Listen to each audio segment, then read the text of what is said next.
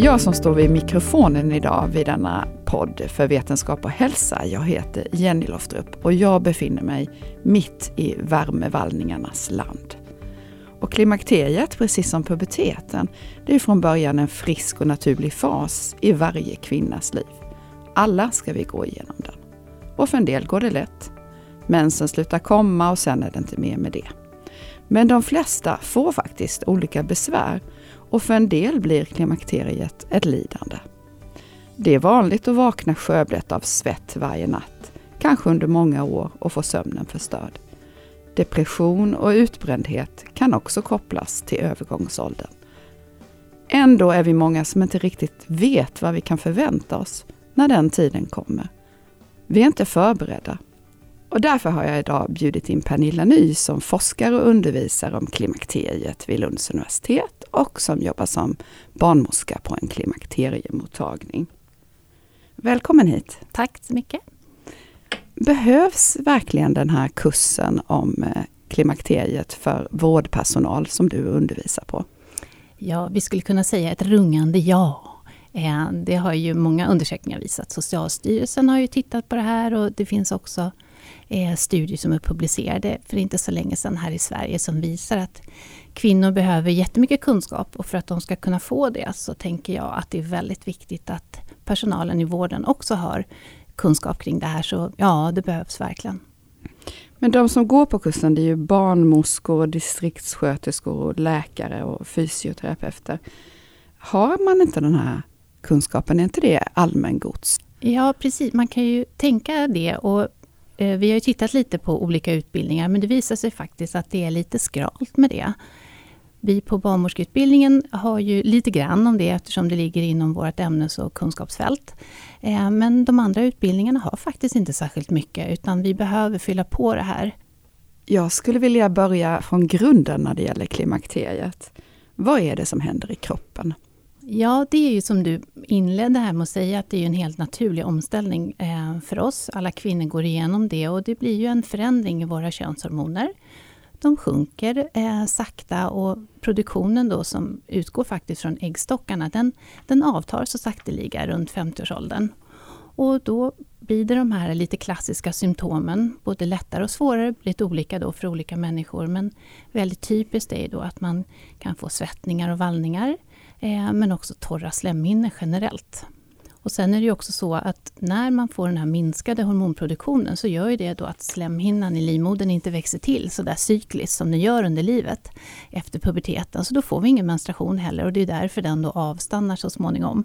Men alltså vi har mycket liv kvar efter klimakteriet. Vi lever ungefär 40 procent av våra liv efter klimakteriet.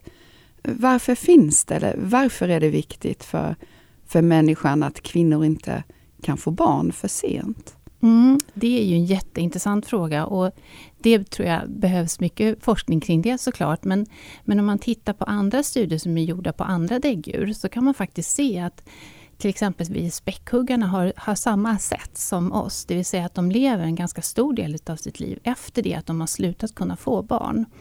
Och det man tror är ju det att det har liksom evolutionärt blivit väldigt smart att ha det så. Därför att då finns det någon som kan föra all den här kunskapen vidare. Och, och så skulle man ju kunna tänka sig att det är också för människan. Och att det är någon som finns där som tar hand om barnbarnen och, och säkrar liksom artens överlevnad genom sin klokskap då, precis som det är hos späckhuggarna. Så mormödrar och farmödrar, de är liksom ett extra skydd för att hjälpa till att ta hand om avkomman. Men precis, men också faktiskt tänker man att visa liksom på alltså förmedla all den här erfarenheten och kunskapen som hon har samlat på sig genom livet. Och när man tittar tillbaka kanske hur vi levde tidigare då, visa var vattnet fanns, goda jaktmarker och så vidare. Och så vidare. Och när börjar klimakteriet? Mm, och när det, slutar det? Ja men precis, det är ju intressant att veta och, och, och, verkligen sånt som kvinnor vill veta när de, när de kommer på en klimakteriemottagning. Och man ser ju det här som en, ett spann i livet på något vis. Eh, och menopaus, som då är den här sista blödningen som man får, som man vet om då när det har gått ett helt år utan blödning, den kommer i genomsnitt runt 52-årsåldern ungefär. Men klimakteriet är ju en fas och den kommer ungefär alltså mellan 45 och 51 år. Och sen kan ju den pågå då, ja, ett tiotal år tänker man sig.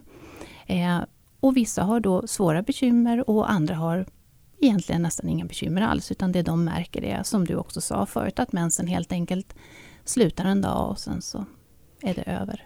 Men att det kan pågå i tio år, är det då så att många har besvär i tio år ja. eller har de flesta bara besvär en kortare tid? Ja, man ser då, om man tittar på den här undersökningen som Socialstyrelsen gjorde för något år sedan, så ser man att ungefär en 70-75 procent har någon form av besvär och, och kanske 25-30 utav dem har riktigt svåra bekymmer.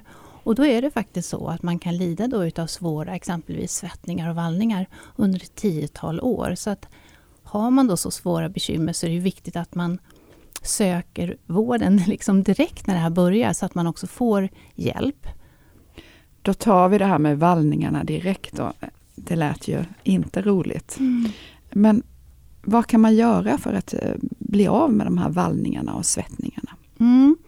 Det som finns och har dokumenterad effekt, det är ju den här hormonterapin, eller att vi äter hormoner, som man liksom känner till som begrepp. Eh, det har ju en väldigt god effekt ehm, på det här. Man kan tänka sig att ungefär 90% får en jättefin effekt utav det. Men sen är det ju inte alla som kan eller vill. Eh, då har det också visat sig nu i nyare studier och också en ny avhandling som har kommit där man har tittat på just fysisk aktivitet, strukturerad sån. Och det här är ju väldigt viktigt att när man möter de här kvinnorna att man också trycker på det här eh, hälsosamma, att skapa sig en hälsosam livsstil. Eh, därför att när östrogenet sjunker så gör det faktiskt oss lite mer sårbara. Att man, man har, om man får uttrycka sig så, lättare att få diabetes. Vi vet att fetma, det är lättare att samla på sig fett faktiskt efter den här tiden i livet. Och det gör också då att man hamnar i risk för andra sjukdomar kopplat till hjärta-kärl också. Så att genom att stödja och peppa de här kvinnorna till att ha en god fysisk aktivitet så kan man vara för, steget före hela tiden, men man kan de facto också få god effekt på just de här svettningarna och vallningarna som är då, kan vara ett väldigt stort problem för vissa kvinnor. Ja, så jag tänker att då finns det antingen hormoner och då är det att eh, östrogen.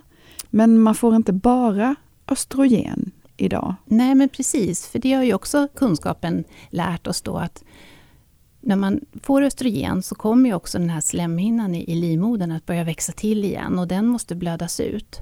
Eh, så därför kombinerar man hos alla kvinnor som har sin livmoder kvar, vill säga, eh, alltid då den här behandlingen med progesteron. Eh, så att man då kan få en blödning och blöder ut den och då, då har man ju då en, ingen risk då för, för endometriecancer eller cancer i livmodern som, som man kunde se för länge sedan när de här behandlingarna inleddes. Det är många kvinnor idag som är lite rädda för den här eh, hormonbehandlingen. Mm, och när det gäller östrogen, när ska man börja äta det och är det någonting att oroa sig för? Ja, det som man vet nu med de här nya rekommendationerna som finns från Läkemedelsverket, då är det faktiskt väldigt viktigt att man, att man börjar nära den här menopausen, det vill säga sista mensen som man har. Och Får man svåra bekymmer med svettningar och vallningar innan den, då vet man ju inte när den kommer, men då utgår man liksom från genomsnittet. Så, så runt sådär 50-52 års åldern vet man att det, det är relevant och viktigt att man börjar då. Och sen vet vi också att man inte ska börja en behandling alltså när man är över 60 år ungefär, eller när man har varit, haft då en blödningsfri period på en 10-årsperiod. För att då kan man då få negativa hälsoaspekter eh, helt enkelt utav den här behandlingen. Så att det är viktigt att börja tidigt och det är också viktigt ur en annan aspekt, det vill säga att man ska, ha liksom, man ska inte lida i onödan när man har svåra bekymmer, utan då ska man söka vård och få hjälp och så ska man börja behandlingen då. Men finns det någonting att oroa sig för? Ja, det som också är väldigt bra med de här nya rekommendationerna, det är ju det att vi har, man har väldigt nogsamt tittat på det här kopplat till bröstcancer, som nog tror jag alla har hört talas om och haft en stor rädsla inför.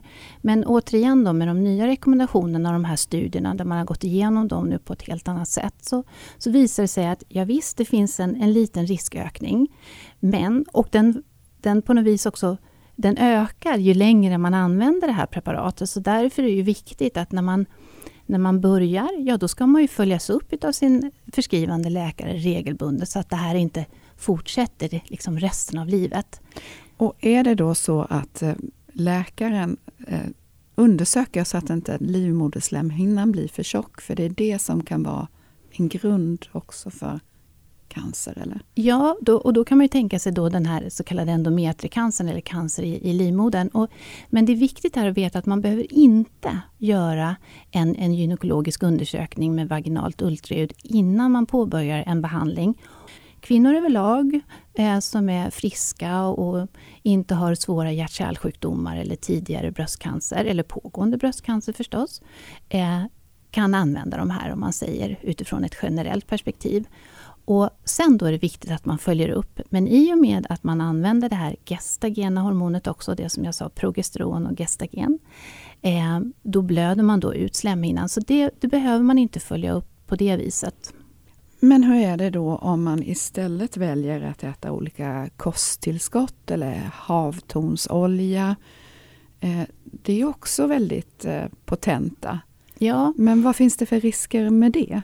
Ja, vi i, i Sverige är ju, jobbar man inom hälso och sjukvård här så har vi ju inte, vi har inte så stor kunskap egentligen om den här alternativa medicineringen. Eh, så det vi kan säga, och återigen som de här rekommendationerna säger, det är att vi ska veta att de här fytoöstrogenerna som det då kallas för när det är från växtriket, är väldigt potenta. Det vet vi.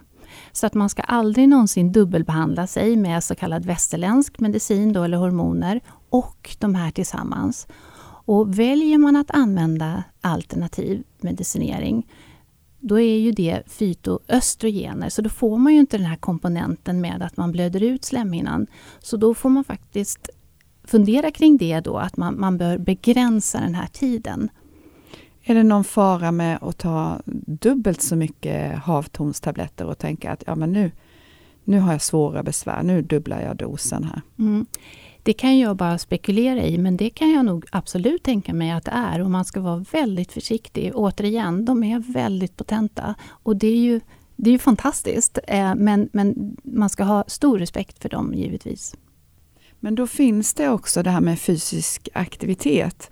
Eh, att det fungerar mot svettningar och vallningar. Men hur, hur mycket ska man röra på sig? Mm. Räcker det att gå ut och gå eller är det svettas som gäller? Ja, och det är ju jätteintressant och, och, och väldigt, väldigt roligt då att den här avhandlingen har kommit ut då, eh, nu där Berin eh, har tittat just på det här. Och det man ser är, som de har tittat på och forskat, det är ju då att det ska vara strukturerad träning och de har just tittat på styrketräning eh, exempelvis. Och då ska man göra det här tre timmar i veckan tre gånger, eh, en timme då. Och efter tre månader då så ska man kunna se en effekt. Mm.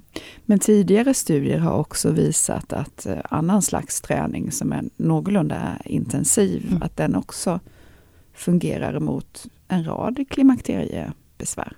Ja, och det är just det här att man får det här påslaget, så att man får det här endorfinpåslaget visar det sig. För det kan liksom hjälpa det här temperaturcentrat som vi har här bak i hypofysen. Att det liksom hostar igång och kommer igång igen. Eh, och det är det som är vitsen, så att säkerligen har ju all eh, mycket träning en väldigt fin effekt. Men och sen värmevallningar känner nog de flesta till, men det finns också kylvallningar. Mm. Och det är det här med kroppens termostat och att den inte riktigt fungera. Det kan man säkerligen tänka sig att det är. Jag, i, I mottagningssammanhang då, så möter jag ju många som just säger det, att de också kan skifta det här, att de ibland kan bli väldigt varma men sen också blir väldigt kalla. Det finns inte så mycket egentligen skrivet om det, utan behandlingen liksom syftar till just svettningar och vallningar. Det är det jag kan säga om det. Och sen är det ju välkänt att torra slemhinnor kommer i klimakteriet och då kanske man tänker liksom främst på underlivet. Men det är ju också ögonen och munnen och vad finns det där liksom som man kan göra för att ta hand om sig? Mm. Det är jättebra du säger det och det är där också den här tvärvetenskapliga liksom kunskapsbanken som blir när vi, när vi, när vi träffas också på den här kursen när vi har många olika professioner. Och vi har ju bland annat tandläkare som går den nu och har god kunskap om, om munhålan givetvis. Och där kan man då se att, att kvinnor får problem med torra slemhinnor men också ögonen som du sa. Och då är det ju helt enkelt smörjande salvor och smörjande ögondroppar då som man kan använda sig när man har de typer av bekymmer. Men Just i munhålan så kan ju det leda till ökad risk för karies och så vidare. Men också smärtsamma tillstånd i munnen så att man ska verkligen söka då sig till en tandläkare som har kunskap om det här såklart. Så det blir extra viktigt med tandhälsan Mm. i, under klimakteriet. Men det är många som har problem med torra slemhinnor i underlivet och vad är det för problem de har? Ja, det är jätte, jättevanligt och det kan ju verkligen vara ett stort lidande. Och man, man ser att det kommer ungefär så där ett par år efter det att man passerade den där sista mensen. Då har nog liksom östrogenet sjunkit till en något lägre nivå då, så det lyckas liksom inte smörja på det viset. Och det som jag, jag träffar ju många kvinnor som just pratar om det här och det tråkiga i det är ju det att det påverkar deras sexliv. Det vill säga att de känner lusten, men de har, det gör för ont för att ha omslutande sex. Och det här är ju jätteviktigt att vi pratar om. Och just studier kopplat till sexualitet visar ju att det är faktiskt vårdgivaren som måste ta upp det här. För många kvinnor liksom, man känner sig kanske blyg, man vågar inte ta upp det. Så det, det vill jag verkligen säga. Och här finns det också hjälp att få. Eh, och här, det finns receptfria eh, östrogenpreparat som inte är farliga, eh, som man kan köpa och prova. Och det har verkligen oftast en väldigt, väldigt fin effekt just på de här torra, sköra slemhinnorna. När vi pratar om sex så är det också så att minskad sexlust är ju också ett, eh, ett besvär i klimakteriet. Pratar ni om det?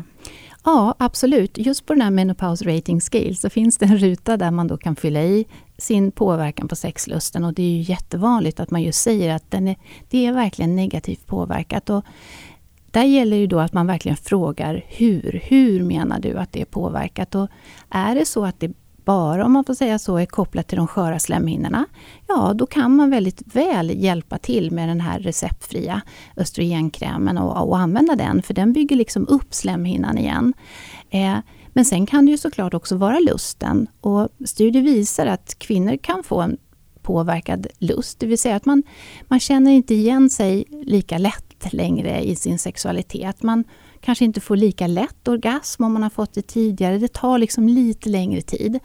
Men på grund av den här naturliga förändringen i slemhinnan så, så blir det inte på samma sätt. Men å andra sidan vill jag också säga att det finns studier som såklart visar att kvinnor får en, en, en förändrad och en förbättrad syn på sin sexualitet. För de är, de är inte rädda att bli gravida längre, de är mer nöjda med sin kropp, de är starkare, de kan ta för sig. Så att det är som vanligt liksom båda, Det båda finns hållen. båda Mm. sidor när det gäller sexualitet. Mm.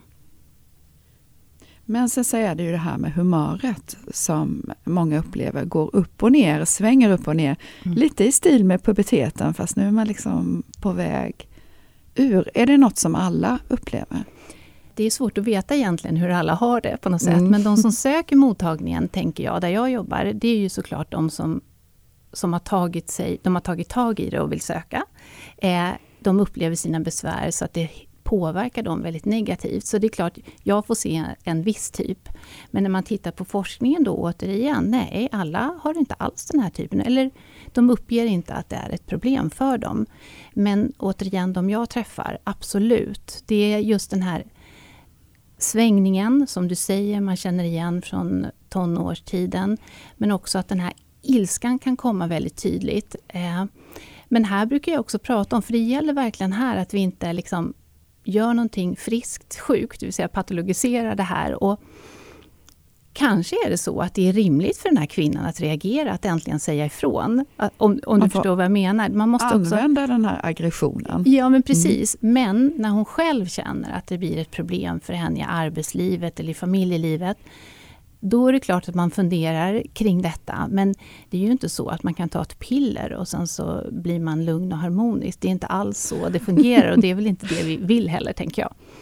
Men det är en komplex bild också kopplat till den allmänna hälsan. För det var ju det du inledde med där, att det psykiska måendet kan faktiskt vara påverkat och vad är orsaken till det? Det är ju Ja. väldigt komplext. Det är ju väldigt komplext. Och, alltså, hur tänker ni runt det i patientmötet då? Mm. Det som, där jag jobbar då så använder vi oss av ett, liksom ett screeningsinstrument först, ett väldigt kort frågeformulär som heter Menopause Rating Scale.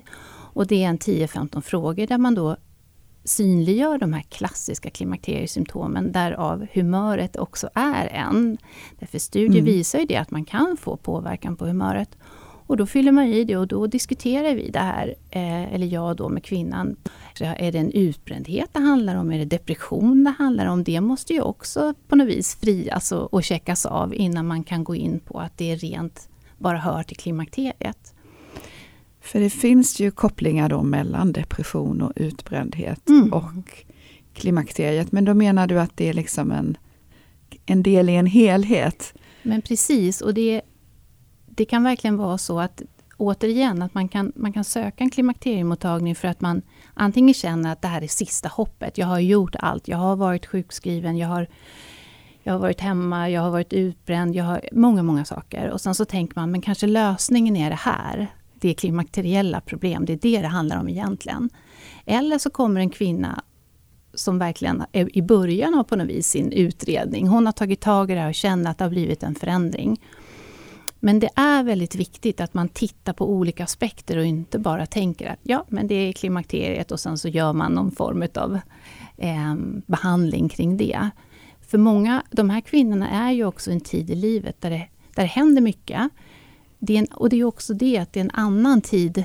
Det är en annan tid nu. Många kvinnor är väldigt aktiva i sitt yrkesliv. De är liksom verkligen i sin peak, de har jobbat länge, de har väldigt mycket ansvar, de har jättemycket kunskap. Mm, du menar att de är i sin prime och så har de ansvar både hemma och på jobbet, ja. kanske föräldrar som är sjuka och behöver ja. tas hand om. Precis, det är faktiskt väldigt, väldigt mycket. Eh, och det kan ju göra vem som helst lite trött. Men det är återigen, det gäller verkligen att titta så att man hittar liksom rätt där. Så det är därför vi ska vara flera som jobbar tillsammans för att lösa det här, tänker jag. Men hur är det då i vården om det kommer in en kvinna då mellan 45 och 55? Finns det vissa saker som man alltid checkar av om man söker för ja, men diffusa symptom? Alltså eh, sköldkörteln, eh, utbrändhet? Ja, det, det är just det som du säger där. Det är jätteviktigt och depression. Att man vet om när hon kommer till mig exempelvis så kanske hon redan har varit på vårdcentralen och gjort massa undersökningar. Bra, då kan vi checka det på något sätt. Men min fråga till henne är ju såklart alltid att har du, har du kontrollerat din sköldkörtel? För vi vet att exakt samma symptom som man kan få på klimakteriet eh, kan man ju få om man har störningar i den. Så det är jätteviktigt att man gör. Men också att man screenar för depression och, och det är ju där då läkaren på vårdcentralen eller företagshälsovården också kommer in. Så det är viktigt att man har gjort det också, eller gör det. Det här med att vården inte alltid är så lätt tillgänglig. Det är inte så lätt för kvinnor att, att hitta och komma till de här klimakteriemottagningarna, för de är få.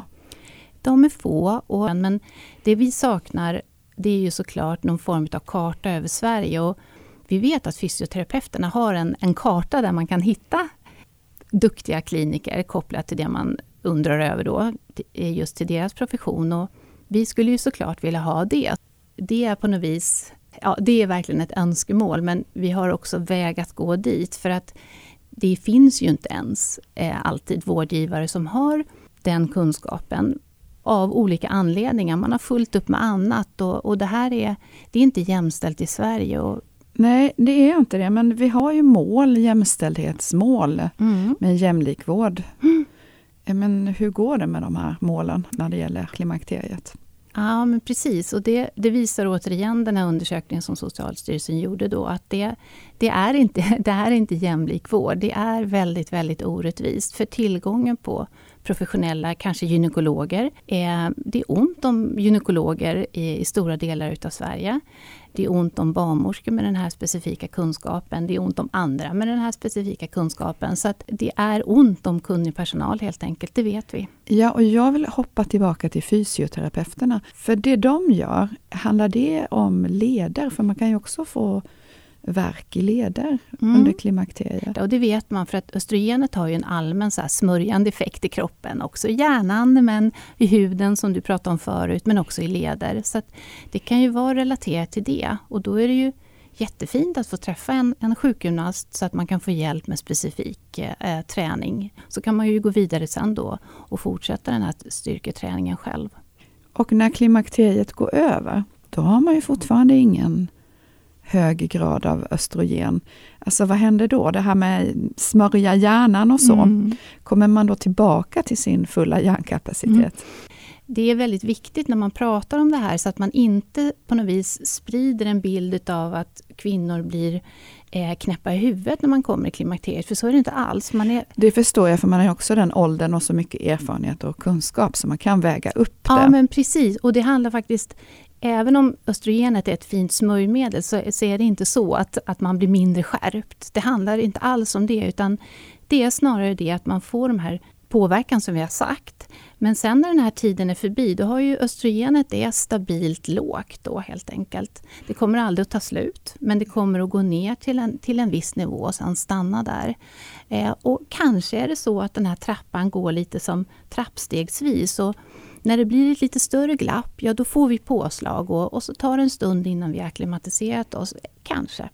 Hur kvinnor upplever klimakteriet, det beror också på hur de har det i sin, i sin situation och hur omgivningens attityder ser ut. Om det är någonting man kan prata fritt om och hur som mm. helst. Mm. Eller eh, om man inte kan göra det. Ja men precis.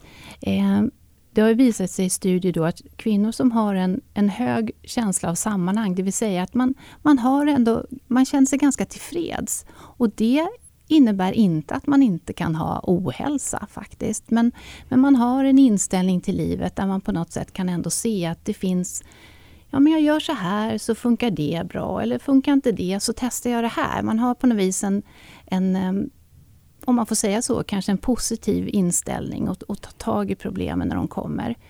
Det, de kvinnorna hanterar sina faktiskt klimakteriebesvär bättre. Och kanske och även fast man då objektivt utifrån kan se att ja, men den här kvinnan har svåra besvär med sköra slemhinnor och så vidare, och så, vidare så, så är hennes upplevelse inte sådan. Det innebär ju såklart inte att hon inte ska ha hjälp. Men, men just det här att man man ser till hela individen och det är det som är så viktigt att vi också stärker dem i vården. Att vi ska stärka de här resurserna som finns och också kanske och hjälpa dem att hitta dem. Men det är ju ett stort arbete såklart. Så när man kommer till er mottagning så har ni någon tanke om att eh, ni ska peppa upp kvinnor också? Ja, men det stämmer och genom att använda olika typer av samtalstekniker, som det finns flera, men motiverande samtal är någonting som vi använder på våra utbildningar mycket. Och där är det helt enkelt då att man ska utgå ifrån den man har framför sig och istället för att rapa upp en lista med att det här och det här kan du göra, så utgår vi ifrån då individen och, ställer den här frågan. Att man kan verkligen öppna upp så. Vad, vad kan jag göra för dig idag? Vad, vad är det som är mest problematiskt? Eller att vi utgår från det här frågeformuläret då som vi har och så, jag ser att du har svarat att du har flera punkter där du har svåra bekymmer. Vad vill du att vi ska fokusera på idag? Mm. Och vad upplever du är det viktigaste för i det här patientmötet? Det är att eh, förklara och ge kunskap. För det uppger kvinnor i olika studier i Sverige men också globalt. Det ser man överallt. Det är samma, vad man än tittar på något vis i kvalitativa studier. Att det är en kunskapsbrist och det är det vi måste råda bot på. Och det finns ju mycket kunskap här ute. Vi har ju internet som en, en, en fantastisk källa men det är också, man kan också få väldigt mycket som man inte kan sätta i ett sammanhang. Och det är det, tänker jag, vi inom, som vårdpersonal är, kanske kan vara duktiga på. att vi samlar, vad är det du kan? Vad är det du har hört? Okej. Okay. Och så sätter man ihop det på något vis till en, en eh, helhet som gör det möjligt för dem att hantera då, eller vad man ska säga. När det gäller attityder, eh, omgivningen, eh, våra män och på våra arbetsplatser och våra barn, och, och hur kan de tänka runt mm. klimakteriet? Det handlar ju också om såklart att vi sprider kunskap om det här normala tillståndet och också tar bort sådana här mytbilder.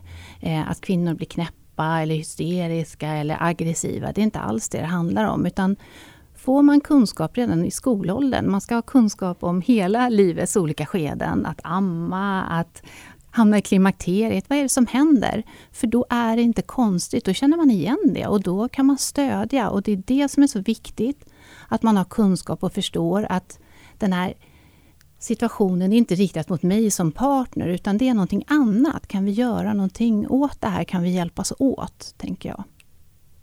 Det är dags att avrunda den här podden. Men jag tänker att du så här på slutet, om du skulle skicka med en tanke till dem som har klimakteriet framför sig. Eller är mitt i det. Vad skulle du säga då? Jag tänker att om ni har möjlighet så prata med en kunnig personal kring det här. Och särskilt innan du har kommit dit. Och det är det vi också måste jobba på i Sverige. Att ge kvinnor och män och alla andra kunskap om de här naturliga skeendena innan det händer. För då, då kan man få den här man får kontrollen och det är det man behöver. Att man inte bara drabbas av någonting, särskilt de då som, som drabbas svårt. Man känner igen det, man vet, man skaffar sig en strategi och det ger trygghet. Men för att få det måste man ha kunskap. Och det sa Pernilla Ny som forskar och undervisar om klimakteriet vid Lunds universitet och jobbar som barnmorska på en klimakteriemottagning.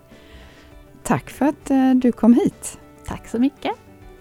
Och är du nyfiken på mer forskning och nyheter om hälsa så hittar du både fler poddar och massor av läsvärda artiklar på vår sajt vetenskaphalsa.se. Och vid ljudspakarna idag satt Patrik Jävet och jag heter Jenny Loftrup. Tack för att ni lyssnade. Och till alla medsystrar, det går över.